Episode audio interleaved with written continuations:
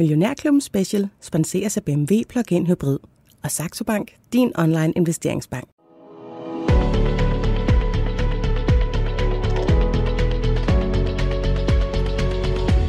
Velkommen til Millionærklubben med Bodil Johanne Gansel. De næste 45 minutter, der sætter vi fokus på et vigtigt del af dit sanseapparat, faktisk øh, på det, som du gør lige nu. Du lytter til min stemme. Jeg hedder Bodil Johanne Gansel, og med mig i studiet, der har jeg en mand, der ved masser om lyd og om det at høre. Og så ved han selvfølgelig også en hel masse om at drive en global høreapparat virksomhed. Godmorgen og velkommen til dig, Søren Nielsen. Godmorgen. Administrerende direktør hos øh, Demand.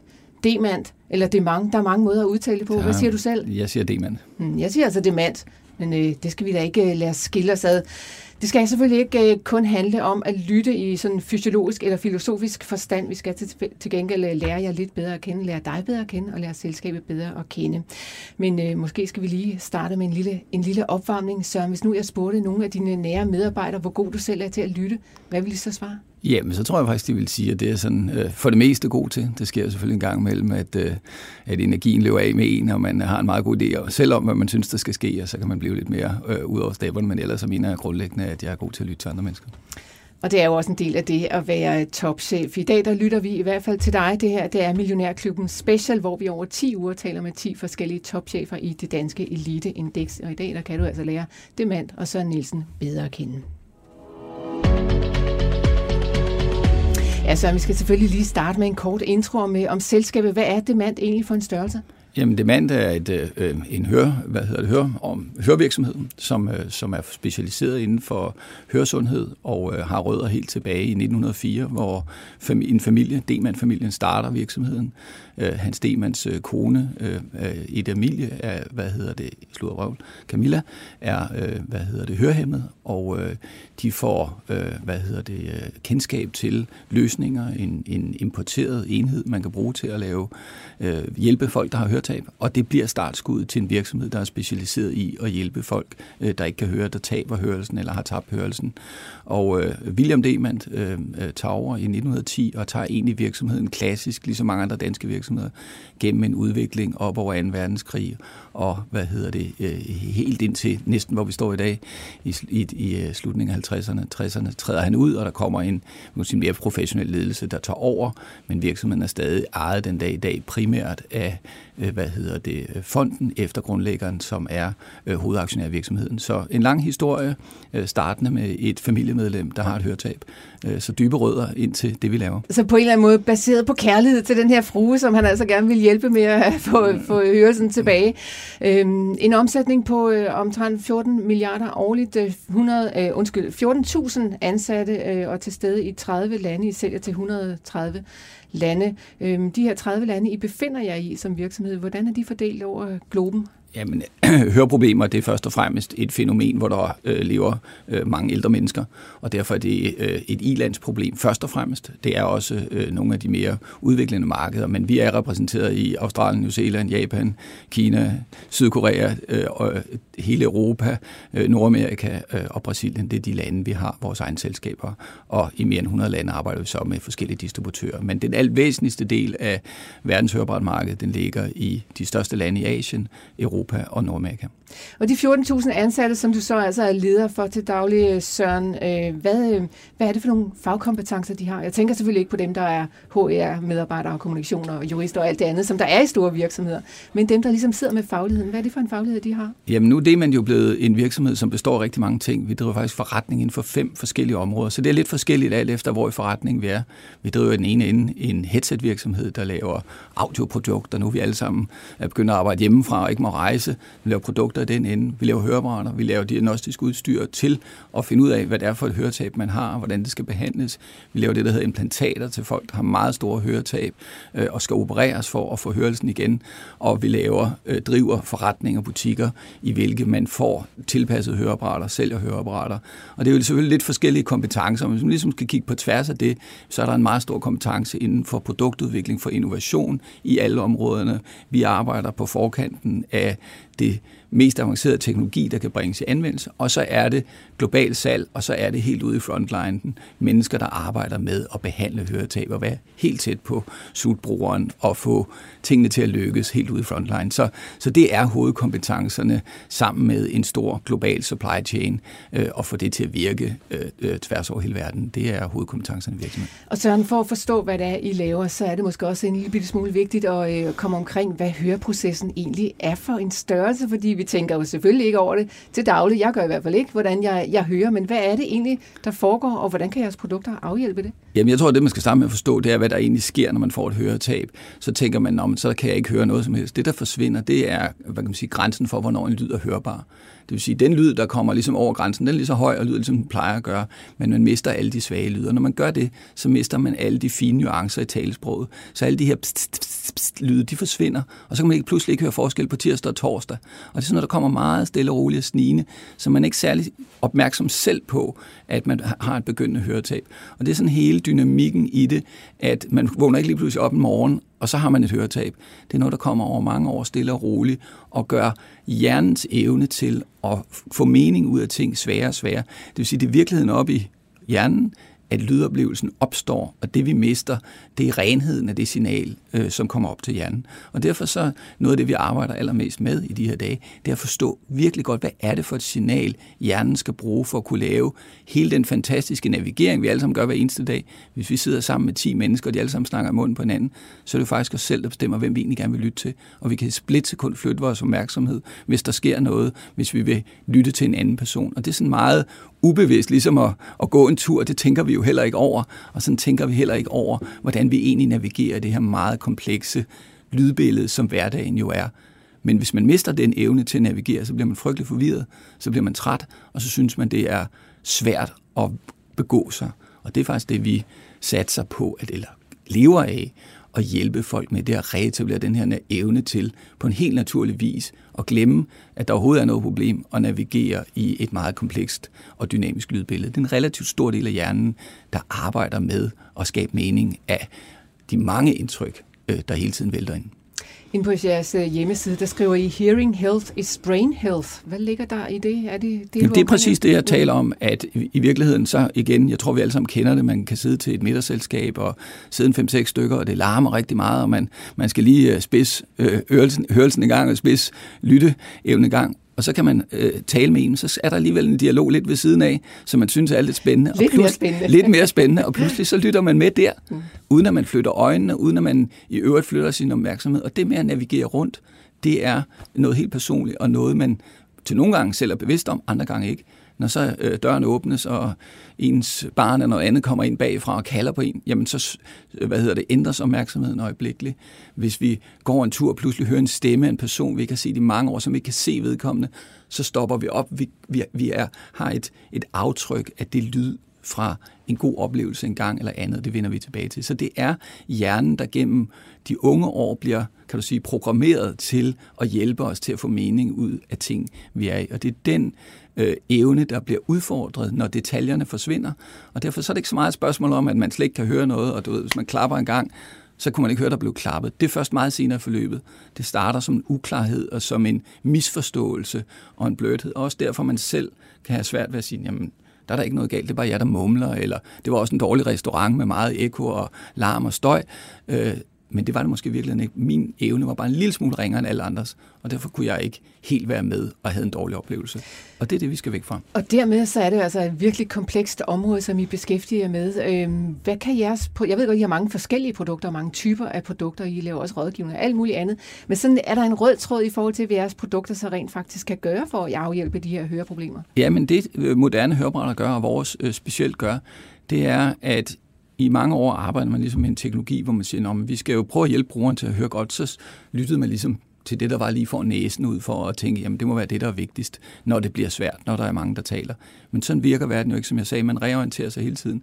Så det vores produkter gør i dag, det er, at det kan fjerne lidt af den støj, der er generende. Noget af det, der gør det svært hele vejen rundt om dig, men samtidig holde fat i, at man ligesom kan høre alle stemmerne der, hvor de er i deres naturlige form. Og samtidig bevare alle de fine detaljer, så man kan høre dem, og så får man reetableret den evne til selv at være i kontrol, selv at navigere, uden at man skal rode med teknologien For os er det vigtigt at høre bare, det er noget, man tager på om morgenen, og så glemmer man i og for sig alt om det. Så det er den innovation, det er den teknologiske fremskridt med at forstå hjernen, med at forstå, hvordan vi laver lyd, der passer til hjernen. Fordi så har ældre mennesker lige så fin og velfungerende en hjerne som os andre, og kan få lige så meget ud af en støjfyldt middag, eller et hyggeligt socialt selskab, eller at være ude at rejse, hvor der er larm og støj i en stor by, så er det faktisk ikke noget problem. Jamen er det ikke det, Søren Nielsen? Fordi jeg kan ikke lade være med at tænke på, at øh, når jeg møder øh, ældre mennesker i, øh, i, min, i min familie, så er min oplevelse rent faktisk, at de altid klager over det der høreapparat. Og så er der mm. noget galt, og så er det for højt, og så er det for lavt, og så kan de lige præcis ikke rigtig være med i de der sociale sammenhæng, hvor at der netop er meget sådan, snak på tværs af bordet, og man sådan råber måske lidt hen mm. over hinanden. Øhm, hvordan, hvordan, hvordan du, har I Du sætter fingeren lige på det image hørebræt har, og som rigtig mange desværre stadig oplever, øh, fordi de har fået måske ikke den rigtige rådgivning og vejledning, den rigtige tilpasning, fordi de ikke har været til det rigtige antal opfølgningsforsøg, hvor man kommer helt i mål med tingene, eller desværre heller ikke har den nyeste og den bedste teknologi. Dagens høreapparater hjælper enormt meget, og jeg møder utrolig mange mennesker, som enten får en bedre løsning og en bedre behandling, og dermed får et fremskridt, eller noget af det nyeste og det bedste, og siger, Gud, jeg havde aldrig oplevet før. Og ikke mindst ens pårørende, der siger, jamen Gud, jeg troede min mand eller min kone var ved at blive senil eller gammel eller du ved, dement for den sags skyld. Øh, og det var det jo slet ikke. Vi kunne bare ikke høre. Og smilet er tilbage, glæden er tilbage ved at gå ud, ved at lave, øh, være i sociale sammenhæng. Det kan sagtens lade sig gøre. Men vi har en stor vej nu for, at det sker hver gang. Mm, der kan stadigvæk øh, komme forbedringer. I hviler altså på en øh, meget fin og flot historie helt tilbage fra 1904, som du har været inde på. Altså en opfindelse, der, øh, der øh, blev sat i stand, havde han sagt, fordi der var en, en mand, hvis kone ikke kunne høre, så tog han altså til London for at købe et, et høreapparat. Der han havde set, så vidt jeg ved, at dronning Alexandra derovre, hun bare høreapparat under kroningen, og det blev han så altså inspireret af. Og så var der altså lige pludselig høreapparater også til danskerne. Øh, William Demand, det hed selskabet jo tidligere, han øh, overtog selskabet i 1957, og så har I jo altså, som du siger, været været igennem øh, både verdenskrige og alt muligt andet, og kommet øh, flot ud af det. I 1995, der blev I børsnoteret. Hvad er det for nogle vigtige milepæle, tænker du, at I har ramt siden da? Jamen, børsnoteringen i sig selv var en vigtig milepæl. Øh, det bringer, hvad hedder det, flere aktionærer ombord. Det øger, kan du sige, den kommercielle fokus yderligere på at præstere løbende. Sådan er det at være en børsnoteret virksomhed. Og den her fine balance mellem et et fondsejerskab fra grundlæggeren samtidig med en stor øh, aktionær, øh, øh, hvad hedder det, børsnoteret aktionærmængde. Det er en super sund ejerstruktur, som sikrer både, at man, hvis man siger det sådan, bliver holdt til ilden, men også, at man kan bevare et langsigtet fokus, hvilket er ekstremt vigtigt i en branche som vores, med store langsigtede investeringer. Og derfra har rejsen jo været og udvide netop med flere forretningsområder. Ved børsnoteringen, der var det i og for sig Oticon, det var høreapparatvirksomheden, den danske høreapparatvirksomhed, og der skete en enorm konsolidering op gennem 90'erne og 0'erne inden for hørbart teknologiområdet, øh, fordi at det blev stadig dyrere at udvikle høreapparater. Så der er kun fem spillere i dag. Da jeg startede for 25 år siden, der var mere end 30.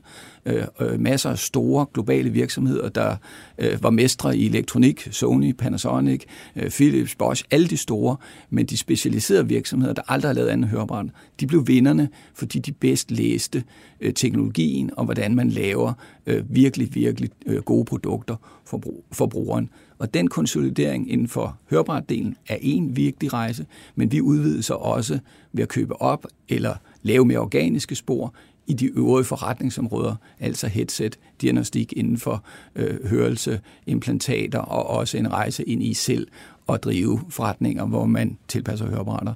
Og det vil sige, at den udvidelse, den, den bredde i virksomheden og styrken i virksomheden, øh, det gør, at vi, vi ser ned i alle led af hørebehandling og kan se, hvordan man kan sætte det sammen på nye måder, hvordan man kan få værdi ud af at kende virkelig dybt og specialiseret diagnostikken over i måden, man tilpasser høreapparater på, over i måden, man udvikler teknologien på osv. Så den her samlede øh, høresundhedsvirksomhed, øh, den har stor, stor værdi af at være i alle de her forskellige områder.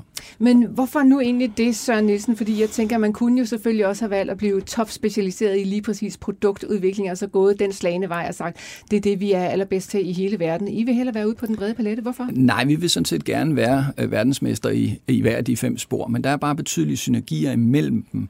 Altså, der er simpelthen teknologi, der kan bruges øh, mellem områderne. Når vi er gået ind i implantater, så er det fordi, jamen det er klart, vi vidste ikke i form noget om det at operere, det at lave et implantat, men vi har utrolig store erfaringer i den lydbehandling, der kommer før det skal ind i implantatet. Og det var svagheden hos nogle af de specialiserede, specialiserede virksomheder, der laver implantater. Så vi kan skabe mere værdi ved at trække på det, vi gør alligevel, også i en global infrastruktur. Så det er langsigtet ekstremt vigtigt for os, ikke kun at skulle være verdensmester i hørebrænder, hvilket vi meget gerne vil og mener, vi er, øh, men også at være det i de øvrige områder. Vi skal jo være her, som jeg siger, for evigt, og derfor skal der jo hele tiden være nye græsmarker, øh, hvor der kan skabes vækst, hvor der skal skabes fremgang at tage vores diagnostik. Øh, vi startede øh, med opkøb af to virksomheder tilbage i sen 90'erne, øh, mindre virksomheder, øh, har købt en masse op siden og bygget en fantastisk øh, gruppe derinde og nu en klar nummer et i det øh, segment, og, og driver udviklingen inden for det område, og driver en virksomhed på snart 2 milliarder, og med et flot og stort overskud. Det er vi rigtig stolte af. Det er en super fantastisk historie om noget, vi har bygget op ved siden af, samtidig med, at vi har bevaret et stort fokus på at være de absolut førende inden for hørebrænder. Men er du færdig med at købe op? Det tror jeg ikke, vi er. Det har vi øh, hele tiden gjort og fundet nye ting, der passer godt til det, vi laver i forvejen. Det vil vi også gøre i fremtiden. Øh, det er en måde også at være med til at udvikle øh, Deman-koncernen på. Du lytter til Millionærklubben Special. Jeg hedder Bodil Johanne Gansel. Jeg har i dag besøg af Søren Nielsen fra Demand. Millionærklubben Special sponseres af BMW Plug-in Hybrid og Saxo Bank, din online investeringsbank. Søren, det skal ikke kun handle om, om Demand. Det skal også handle lidt om dig. Øh, vi skal, vi skal lære dig lidt at kende. Nu har du øh, kort afsløret, at du altså kom med for 25 år siden. Hvad var det, der fik dig ind i den virksomhed her? Jamen, jeg øh, startede faktisk i Oticon som øh, ingeniørstuderende og lavede mit eksamensprojekt i Oticon. Det var jo en meget berømt virksomhed i Danmark i 90'erne med Lars Kolins lederskab og spaghetti og så videre. Vi havde øh, rent praktisk en en øh, forlæg, eller hvad hedder det, en medarbejder, en ledende medarbejder fra Ulskon ud og holde et foredrag ude på et, øh, et fag, jeg havde. Jeg synes, ej, det lød godt nok spændende. Den virksomhed den kunne jeg vildt godt tænke mig at komme tættere på. Fik jeg mulighed for at lave eksamensprojekt derude, og ja, så tog den ene dag den anden, så blev jeg ansat bagefter og har været der siden. Så du er ikke beskæftiget dig med andet, kan man ligesom sige. Øh, tænker du, at det kan være sådan en hemsko i, øh, i det, i, på, på den lange bane? Jamen det skal man selvfølgelig altid øh, holde øje med. Øh, hvad hedder det? På den ene side, så er der jo ingen tvivl om, at jeg har opnået en dyb indsigt i den branche, jeg nu øh, er øh, en del af og leder en virksomhed i, en stor virksomhed i. Og øh, samtidig så kan det selvfølgelig også være, kan man så tænke nyt, og kan man forny sig. Øh, det er hele tiden en fin balance. Vores industri og sektor er øh, relativt stabil og forudsigelig. Ikke at fornyelse ikke skal til, øh, men i en fin balance. Og derfor tror jeg faktisk, at i vores industri er der stor værdi i at virkelig kende nogle af de nuancer og de detaljer, der er gældende som præmisse. Vi snakker lige om før, hvad et høretab egentlig er, og hvordan man behandler det, og at der er et stort element af psykologi i det, og rådgivning og vejledning. Og hvis man misforstår det og tror, at det handler bare om teknologien og produktet, øh, og det er noget, man henter på en hylde nede i en butik, som vi køber alt muligt andet, så tror jeg, man misforstår, hvad branchen går ud på og risikere at fejle. Så en fin balance mellem kontinuitet og fornyelse, og det tror jeg også lidt sådan, jeg selv er, at øh, hvis man spørger nogen omkring mig, så øh, kniver det ikke med at få nogle gode idéer til, hvad vi også kunne gøre. Så jeg synes også, at jeg bevarer en vis fornyelse i virksomheden. Det, øh, og i øh, 2017, der fik du altså posten som, øh, som CEO. Øh, du stillede dig således på skuldrene af nogle ret øh, vigtige øh, topchefer, Niels Jacobsen og, og Lars Kolin, som jo er ret berømte. Hvordan var det at tage den på sine skuldre, og lige pludselig skulle efterfølge sådan, nogle, øh, sådan to mænd der? Ja, nu vil jeg så sige, at Lars Kohli nåede jeg ikke arbejder sammen med, eller være i virksomheden så længe, mens han var der, men øh, Niels Jacobsen har jeg sammen med i mange år, og været med til, øh, også sammen med ham og det øvrige ledelsesteam, at drive virksomheden fremad. Så øh, det er selvfølgelig øh, en, en flot historie. Øh, jeg synes også selv, at jeg har været en del af den, det er en stor ære, det er en stor mulighed, det er et stort øh, ansvar at drive en virksomhed. Øh, det har jeg øh, med glæde taget. Jeg synes, det er en fantastisk virksomhed og en super spændende virksomhed, og jeg kommer til at drive den på min måde og gøre de ting, jeg nu synes er rigtige. Øh, så, så, så må nogle andre jo afgøre, om det var øh, en stor eller en lille periode med Søren Nielsen engang. Og noget af det, når man øh, træder ind som helt ny topchef sådan udefra og kommer fra øh, måske en anden virksomhed, en anden branche, så øh, kan man jo så med de der helt friske nye øjne kigge ind på den her nye virksomhed, som man skal være chef for, og så sikkert få øje på noget. Hvordan sørger du for stadigvæk også få øje på det som, som, hvad skal man sige, med friske øjne, når du går derude i virksomheden til daglig? Jamen, det er jo noget med også netop at se på, hvad gør ens konkurrenter, hvad gør andre virksomheder, hvad er det, der er i bevægelse, hvad er det, der udvikler sig, og tage op og få diskuteret, er det noget, vi skal selv øh, også kigge på, eller skal vi holde fast i det, vi gør? Øh, så det er øh, selvfølgelig input udefra. Og så er det også at være tæt på sine kunder, være ude i marken, finde ud af, hvad der er, der rører sig, hvad det er, der øh, er for nogle underliggende udviklingsretninger, og være sikker på, at det kommer med hjem og bliver diskuteret, om det er noget, vi skal øh, give anledning til, at vi skal gøre noget anderledes, end det vi gjorde i går. Og du har måske også kigget med friske øjne på virksomheden. I hvert fald så rebrandede du den for cirka et års tid siden. Du sørgede for, nu siger jeg du, fordi det er jo på en eller anden måde i sidste ende din beslutning, men jeg ved godt, der er rigtig mange omkring dig, som er med til at tage de her beslutninger. Øhm, du smed navnet William væk fra firmanavnet. Hvorfor? Jamen, det gjorde jeg, og det øh, øh var noget, vi havde øh, snakket om, at nok skulle komme en dag, at vi skulle lidt se på den her gruppe. Vi, det hed jo William Dement Holding, øh, i sådan en lidt anonym og passiv øh, holding-kommunikation, altså at virksomheden kun er de her enkelte virksomheder, den ejer. Og det var øh, en, en rigtig, og er fortsat en rigtig strategi, at det er de enkelte brands i virksomheden, der er vigtige, for det er dem, der er ude i markedspladsen. William Demand Holding og Demand sælger ikke noget. Det er en virksomhed, der er, det er en gruppe. Øh, det vi havde behov for, det er, at også de mennesker, der arbejder i gruppen, som du sagde før, nu er vi blevet 14.000, sagde du, vi er faktisk næsten 16.000 efterhånden. Øh, den fællesskabsfølelse, det at opleve, at man er på samme hold, det betyder også noget. Så Demand er især skabt for også at styrke fortællingen om den samlede gruppe, den samlede koncern, hvor jeg kunne konstatere, at der var mange medarbejdere, der ikke helt forstod, hvordan hænger det hele egentlig sammen? Hvorfor er vi netop både i diagnostik og i høreapparater og implantater? Hvad skal der komme ud af det? Samtidig med, at vi skal være kendt for Interakustik og Oticon og Oticon Medical og EPOS og alle vores spændende virksomheder, som er dem, der er ude at sælge varer, og nogle gange konkurrerer lidt med hinanden. Vi har rigtig mange brands i, i organisationen. Øh, det er det vigtige, men det er stadigvæk vigtigt, at vi skaber et fællesskab og en fælles kultur og en fælles opfattelse af, at vi deler et fælles projekt at the end of the day. Og med 16.000 mennesker, jamen, så bliver du nødt til at øh, skrue lidt op for øh, øh, hvad kan du sige, forstærkningen på kommunikationen. Og der er Demand mere klar, mere tydelig, en mere tydelig fortælling end William Demand Holding, som i sig selv blot ved navnet er anonymiserende, hvilket var rigtigt og godt i en lang periode, men nu er det min vurdering, at vi skal skrue en lille smule op for, hvad er det, man egentlig for en virksomhed. Og det er jo så altså kun uh, cirka et års tid siden, at det skete det her. Så Nielsen, hvad er der kommet ud af det? Jamen, der er netop øh, kommet øh, en meget klar forståelse, også internt i virksomheden, at vi faktisk er på hold sammen, selvom vi er dybt specialiseret i hver vores. Og det er med til at sikre, at de her øh, synergier, det her samarbejde, der skal være på tværs, forløber endnu bedre. Det ser jeg masser af gode eksempler på. Det handler også om engagement og stolthed over, at man arbejder. At man ikke kun arbejder i, hvad der måske kan opfattes som en lille og en mindre virksomhed. Man er faktisk med i en stor gruppe. Når vi nu er i gang med at virkelig pushe vores nye egen headset-virksomhed EPOS, så giver det en enorm stolthed gennem hele virksomheden at høre om det tiltag og det projekt og den virksomhed og den succes. Og det er fordi, man ved, at man ultimativt er en del af den samme gruppe. Hvis ikke det var der, så ville den stolthed over den succes, de oplever i øjeblikket, ikke smitte til resten af virksomheden. Og det er øh, som CEO af en koncern med forskellige forretningsben og 16.000 mennesker. En af mine allerfornemmeste arbejdsopgaver, det er at sikre, at alle, der er i den her virksomhed, de føler sig dybt engageret, står op om morgenen og synes, at det er et helt fantastisk sted at arbejde. Jeg kunne slet ikke forestille mig, at jeg skulle være noget andet sted. Hvad hvis nu folk de bare har lyst til at gå på arbejde og udføre en opgave og tjene deres øh, løn og så gå hjem? Jamen, så tror jeg bare ikke, man får lige så meget ud af det, som hvis de går på arbejde om morgenen og siger, nej, hvor bliver det en fantastisk dag i dag. I dag skal jeg være med til at gøre en forskel. Om jeg så åbner en butik med to medarbejdere og skal tage mig af fem eller seks eller syv hørehæmmede eller ti hørehæmmede i løbet af dagen, eller jeg sidder og råder med noget vildt avanceret teknologi, som skal blive en del af et helt fantastisk høreapparat, eller jeg sidder i produktionen nede i vores fabrik, så er det vigtigt for mig, at man kommer med den her ekstra energi, lysten til at gøre en forskel, og gøre det virkelig godt. For vi er 16.000 mennesker. Vi har ikke et stort produktionsanlæg eller en masse infrastruktur, som skaber værdien. Det er mennesker, der går på arbejde hver eneste dag rundt omkring i hele verden, som gør forskellen i vores virksomhed. Og hvis de kan gøre det 10% bedre, så gør vi det også 10% bedre.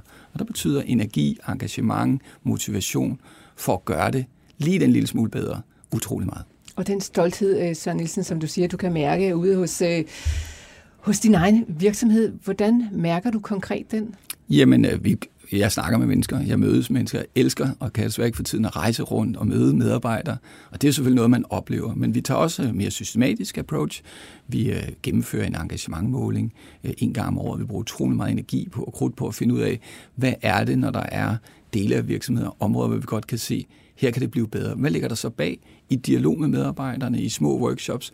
Hvordan kan min hverdag ændres, sådan så jeg kunne blive mere glad for at gå på arbejde? Er det teknik, der ikke virker, fordi mit computersystem ikke virker, eller hvad er det? Eller at fordi, jeg ikke hører fra min chef, om det er det rigtige, jeg laver, eller gør det godt eller skidt?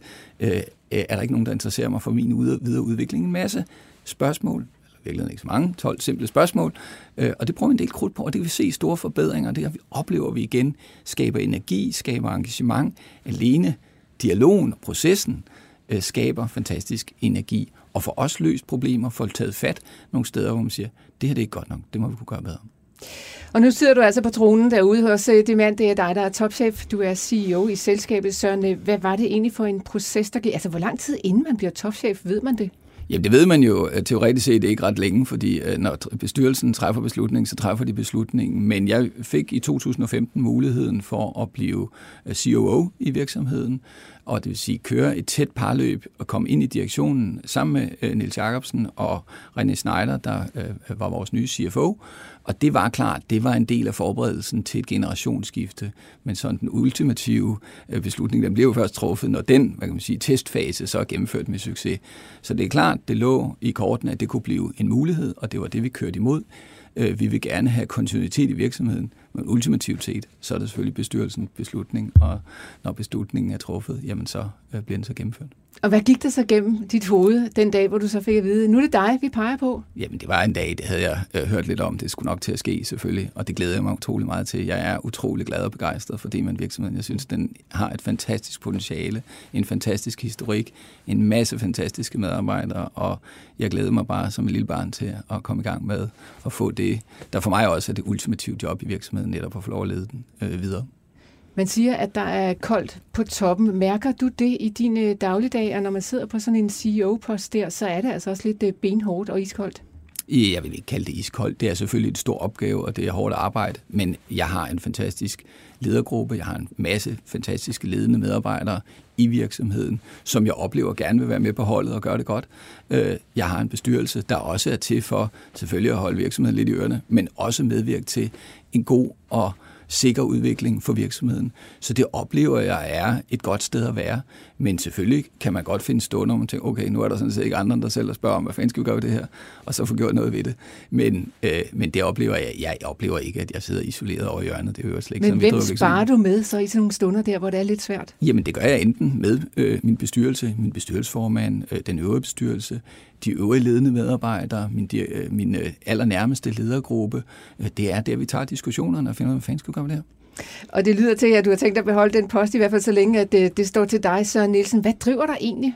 Jamen altså, jeg står op om morgenen og elsker at være med til at prøve at gøre en forskel og drive en virksomhed frem med succes. Det er vigtigt for mig, at det, man har succes, det er vigtigt for mig, at hver de her fem forretningsområder har hver især stærke ledere og stærke ledergrupper, som kan drive de enkelte forretninger fremad, men også, at vi på toppen af det har en oplevelse af et fælles, endnu større projekt om at være og skabe øh, den absolut ledende virksomhed inden for den branche, vi nu er en del af.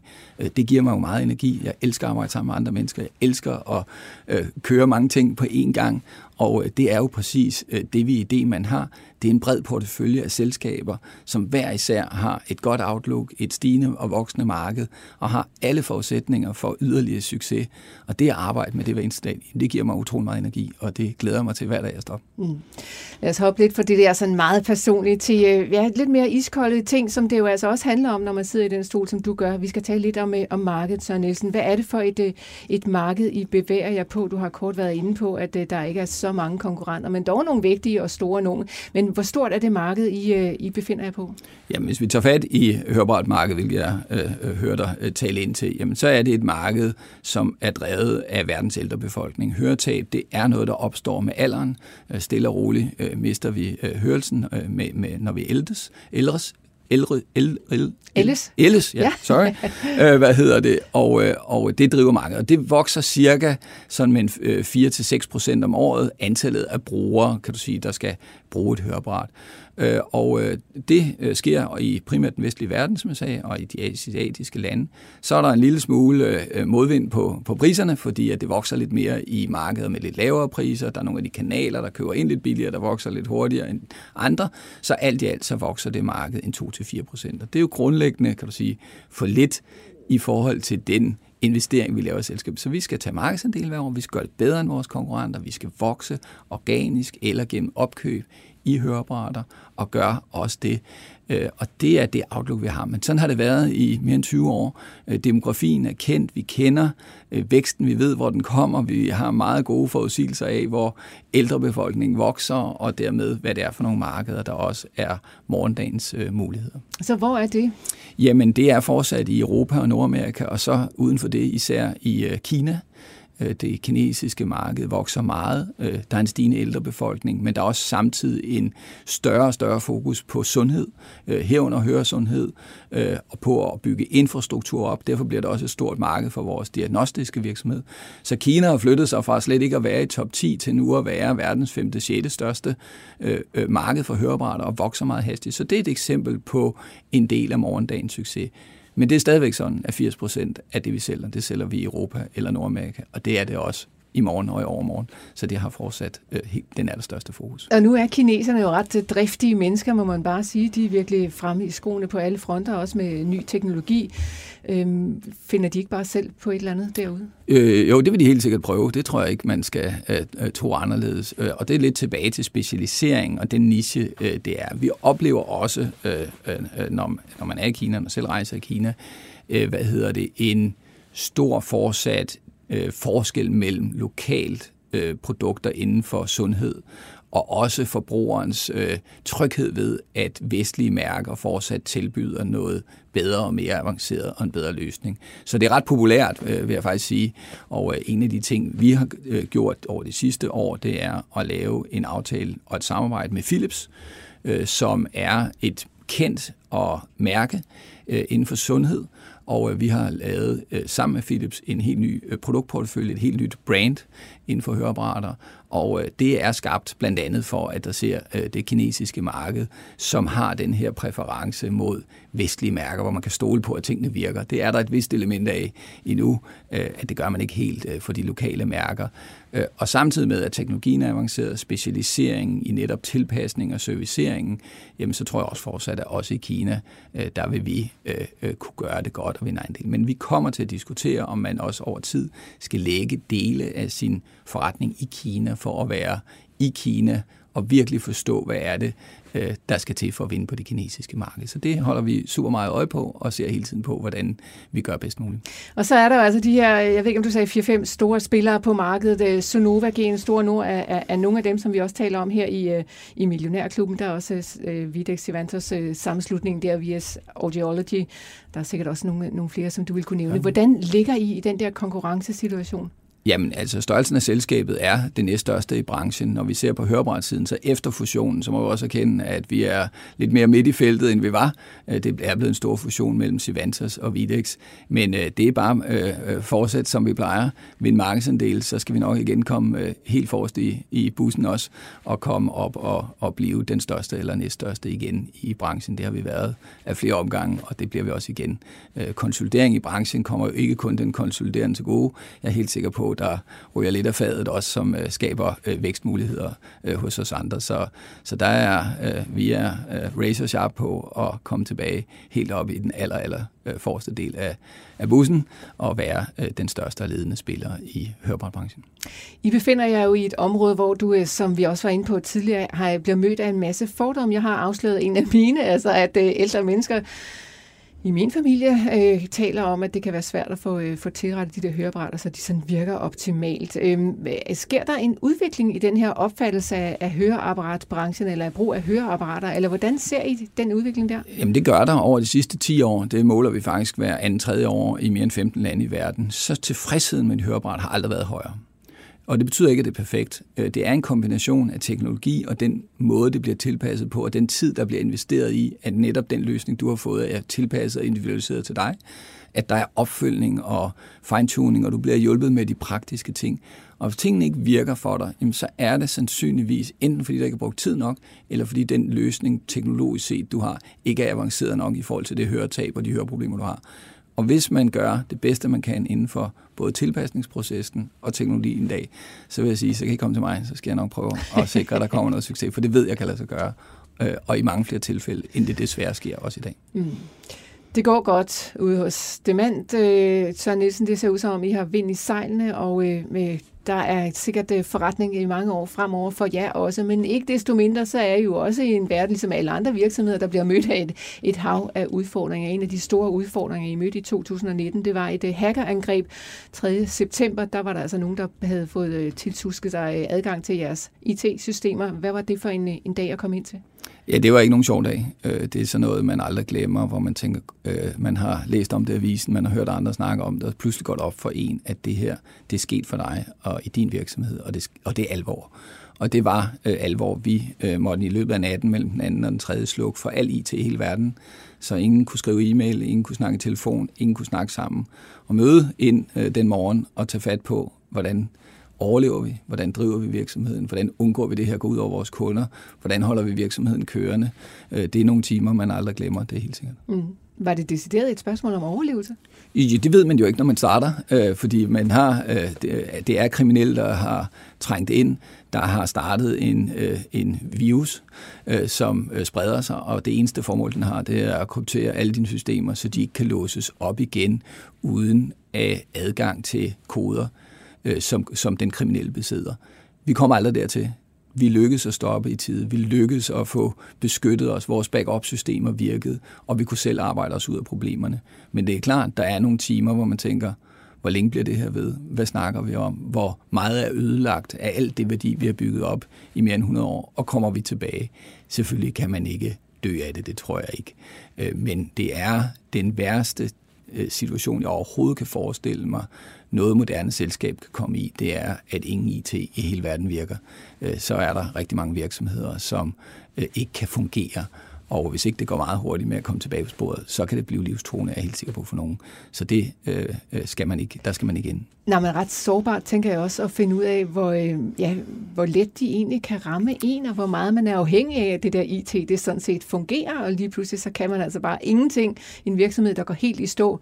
Øh, jeg er jo selvfølgelig ikke de første, der har oplevet det, heller ikke herhjemme. Der er andre selskaber, AP Møller Mærsk blandt andet, har også haft et øh, gevaldigt stort øh, IT-nedbrud. Hvor, hvor mange dage gik der ind i sådan havde overblik over situationen? Jamen, det gik ikke ret lang tid. Det her får man faktisk et ekstremt godt ind, eller gjorde vi overblik inden for bare 24 timer. Det, der tager lang tid, og som overrasker i processen, det er oprydningen. Øh, man kan ikke bare tænde igen. Man er nødt til at tage et lille system ad gang og være sikker på, at det ikke er inficeret. Altså, Øh, øh, man kan jo drage visse paralleller til den aktuelle coronasituation. Der skal testes, og der skal findes, øh, øh, hvad hedder det, inficeret, og det inficerede, det skal i karantæne, og så skal vi være sikre på, at det er renset, inden det bliver koblet på systemet igen, for det skal det bryde ud igen. Og det er faktisk den proces, man går igennem. Gennem, det tog os næsten seks uger, inden det sidste system var renset, øh, gjort rent, og øh, de rigtige data var lukket ned igen. Men øh, i virkeligheden så var det en relativt lille del af systemet, der var inficeret, men det ved man jo netop ikke, når man starter. Så det er øh, øh, den der... Øh, øh, hvad hedder det, klargøring igen, øh, der tager altid mere, end det egentlig var at sikre, at vi var et godt sted, hvor vi havde styr på vores data, hvor vi kunne downloade det rigtigt igen osv. Øh, det vidste vi faktisk, og heldigvis efter to-tre dage, at vi var et godt sted, øh, og resten det var øh, hårdt arbejde. Så du ret meget de der to-tre dage? Nej, vi sov ikke så godt, og vi var meget derude. Vi arbejdede IT-specialister først og fremmest, fordi det må man også kende, at det her det er for de dygtigste specialister, øh, og vi fik også nogle folk ind, der ved virkelig meget om sådan noget, mm. og hjalp os. Men ja, øh, vi gik i seng ved 11-12 tiden om aftenen, men den sidste ja. briefing og stod op kl. 6 igen, og fik den første fra natholdet, hvordan det var gået fremad. Det sådan har nok ikke noget. været så sjovt at sidde lige, lige derude på det tidspunkt. 575 millioner kroner, så vidt jeg ved, har I meldt ud, at det kommer til at koste. Der er selvfølgelig nogle af dem, som bliver forsikringsdækket. Så hvad har I gjort for, at det ikke sker igen? Jamen, vi har gjort en hel masse. Vi var i gang, og det kommer jo lidt til at lyde som om, at det var fordi, der ikke var styr på det. Kriminelle, de gør øh, det yderste, de kan. Det er øh, en stor forretning for dem. De er meget professionelle. Øh, det lærer vi også i processen. Det er ikke små amatører hjemme i kælderen.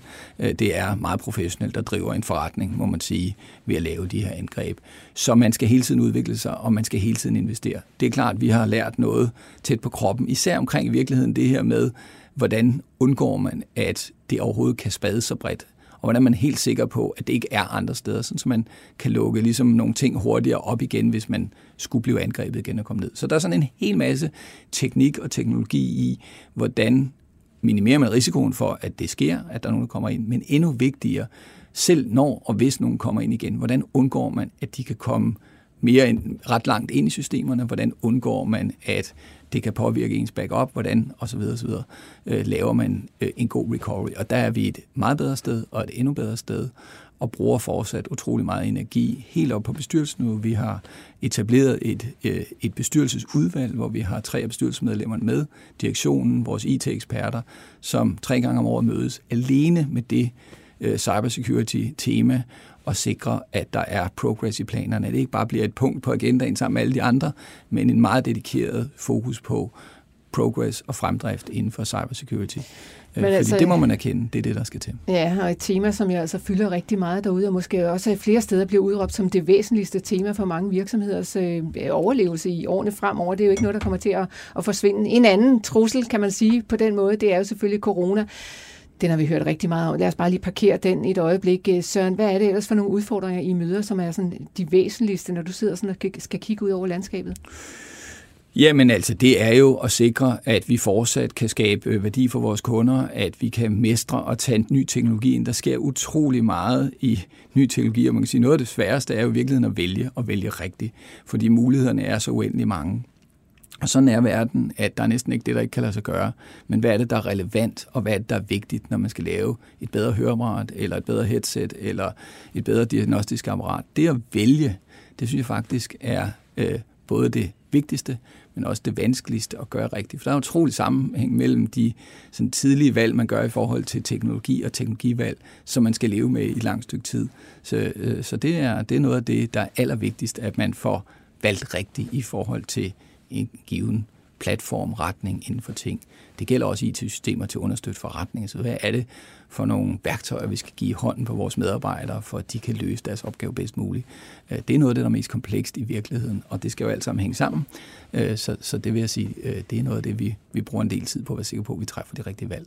Og nu bruger du ordet teknologi rigtig meget, og et stykke hen ad vejen, så er I vel også en teknologivirksomhed, kunne man næsten sige. Jamen, det er helt sikkert. Øhm, kan du mærke, at de der store tech-selskaber, de, øh, de puster dig i nakken. Altså sådan noget som Google og, og, og jeg ved ikke, Apple, at dem, som ligesom i den grad har sat sig på, på verdensmarkedet på alle fronter. Jamen det er klart, det er noget, man skal holde meget øje med, og sådan har det jo altid været i en lille industri, som vores alt andet lige er, at det meste af det avancerede, det er faktisk ikke noget, vi laver selv. Det er måden, vi sætter det sammen på, der er unik. Så vi skal lære af Google, vi skal lære af Apple, vi skal lære af de her store tech-giganter, og den teknologi, de udvikler, den skal vi sandsynligvis bruge og have gavn af.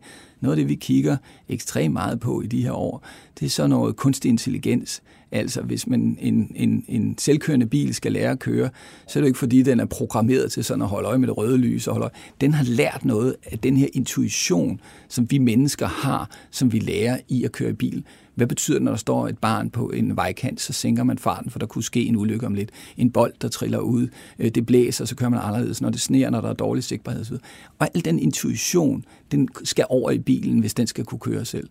Og sådan er det også med et høreapparat, den her intuition om, hvad er det for nogle signaler, jeg skal bruge til noget, der skal med videre og stilles brugeren til rådighed. Det tror jeg på, at man kan lære at træne et høreapparat, sådan så det er intelligent, når det er født. Hvor i dag, der er det bare simpel elektronik, og nogen har skrevet noget kode, og det starter i den ene ende og slutter i den anden ende. Så det her er sådan mere intuitivt, og det kommer fra de store tech-giganter. Det kan vi ikke selv opfinde. Men at bruge det rigtigt i forhold til det problem, vi prøver at løse, et høretab, det kan vi gøre noget. Det skal vi være eksperterne i. Og derfor så skal vi være meget tæt på sådan den mest avancerede teknologiske udvikling, men også kende, at vi driver den ikke. Men vi skal arve den og tage den ind og skabe værdi ud af den i vores egen kontekst. Så derfor så skal vi holde meget øje med, hvad der sker hos de helt store, og gøre det. Og således fik du jo nærmest vendt sådan en udfordring, som jeg gav dig om til en eller anden mulighed for fremtiden. Det er jo det, I kan, I CEOs. I ser muligheder i alt derude. Lad os bare lige blive ved dem, øh, Søren, fordi vi skal selvfølgelig også høre, hvad jeres væsentligste muligheder er fremover, for at de stadigvæk kan blive en, øh, en øh, virksomhed i vækst. Jamen det er, at vi inden for de fem forretningsområder, vi er, øh, skaber øh, brugerfordele, skaber succes hos vores kunder, vores distributører, således at vi er det foretrukne mærke. Vi er i business to business i stort set hele kæden. Det vil sige, at der er nogen, der træffer et valg øh, om, hvad det er for nogle varer, der skal tilbydes den endelige slutbruger. Og slutbrugeren ved i virkeligheden ikke særlig meget om hørebrætter, ved ikke ret meget om de her forskellige mærker og hvad der nu er det bedste. Så vi skal gøre os til hos en professionel, der sælger videre, eller en overlæge, eller en, en anden specialist, så vi skal skabe værdi for vores kunder. Vi skal have de allerbedste løsninger, som hjælper dem med at drive deres forretning. Og gør vi det igen og igen, jamen så bliver vi ved med at vokse og tage markedsandel, og så bliver vi øh, øh ved med at være øh, en af de absolut førende i ikke blot hvad hedder det, hørebrætter, men inden for alle de områder, vi er i. Og det er måden, vi kommer til at skabe vækst på i årene fremover. Og så vi skal til at lukke ned for de her 45 minutter, hvor vi satte fokus altså på Demand og deres topchef, dig, Søren Nielsen. Bare lige som øh, afslutningsreplik, øh, replik, du har siddet i den her CEO-stol i et par år nu. Hvad for en succes er du mest stolt af? Jamen, jeg synes, at øh, i og for sig, det jeg lidt tager med for forhistorien også, det med at blive ved med at udvikle virksomheden, både i dybden og i bredden, og samtidig skabe en sammenhængskraft i virksomheden tilbage til dit spørgsmål om Demand versus William Demand Holding. Det glæder mig at se, hvordan øh, ånden, spirit, kulturen i virksomheden på tværs af en meget divers virksomhed, i min oplevelse er blevet styrket. Engagementet hos medarbejderne, fokus på det, for at skabe resultater i fællesskab, selvom vi laver noget forskelligt. Det synes jeg er en meget vigtig øh, del af virksomheden, og også noget, jeg kan være glad og stolt af, er sket i de sidste tre år. Og det glæder mig, at du vil bruge 45 minutter sammen med mig her i studiet. Tak fordi du kom, øh, Søren Nielsen, CEO hos øh, Demand, og tak fordi I lyttede med derude. Der er selvfølgelig mange flere udsendelser resten af året. Alle fredage, der lægger vi en ny udsendelse med en ny topchef op til jer. Det er på Millionærklubben Special på Genhør.